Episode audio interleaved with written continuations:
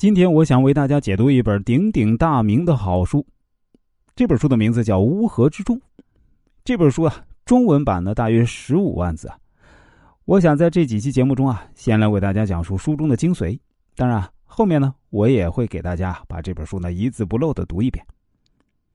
说起这本《乌合之众》啊，我相信读过大学的朋友，尤其是文科生啊，应该或多或少都听说过这本书，但未必认真看过。当然，也有很多朋友可能是第一次听说，不过没关系啊，因为我接下来的讲解呢会通俗易懂。这本书在西方绝对是非常非常有名的。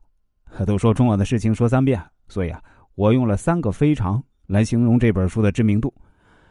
它的书名全称其实是《乌合之众：大众心理研究》，是研究群体心理学的一本开山之作，一直以来呢都被奉为社会心理学研究的经典必读书目。享有崇高的地位。在这本书之前啊，人们对群体这个概念的认识呢，可以说是非常的模糊，也没有把群体当做明确的研究对象。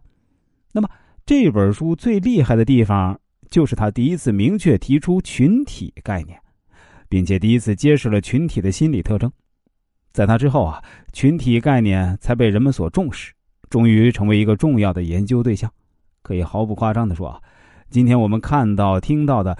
所有涉及群体心理和群体行为的研究理论、学说流派以及实用方法等等啊，全都是从这本书里发展出来的。这本书提出，当人们有了相同的心理诉求，就有可能形成群体；而当一个人一旦形成群体，就会出现智力下降、易于冲动和自信倍增的心理特征。群体当中的领袖必须是一个意志坚定的人。一个能够提出断言的人，通过对断言的不断重复以及情绪的感染，去引导群体。这本书的作者叫古斯塔夫·勒庞，是个法国人。那么这本书是勒庞于一八九五年完成出版的，距今天呢已经有一百二十二年了。这说起来非常有意思哈。这个勒庞呢 是个医学博士，并不是专门搞社会研究的。但这个人的研究兴趣啊十分广泛，涵盖了种族学、社会学、社会心理学、自然科学等等。那么《乌合之众》这本书呢，其实是勒庞完全凭业余兴趣搞出来的一部研究著作。所以啊，当时法国的专业学术机构根本没拿这个勒庞当回事儿，也不怎么待见他。但是啊，这勒庞坚持研究，凭借自己的力量，终于搞出来这些意义重大的开创性研究成果。说到这里啊。我想啊，我还是非常有必要给大家简单的介绍一下自己啊。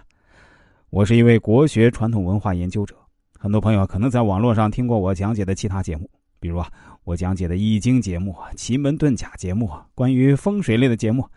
没错，我同时啊还是一位人生规划师，我擅长运用《易经》国学传统知识啊，来给大家规划人生、展望未来。找我看过的朋友呢，一般对我的评价还是比较高的。如果您现在也身处迷茫中，找不到人生的方向啊，不妨来找我看看。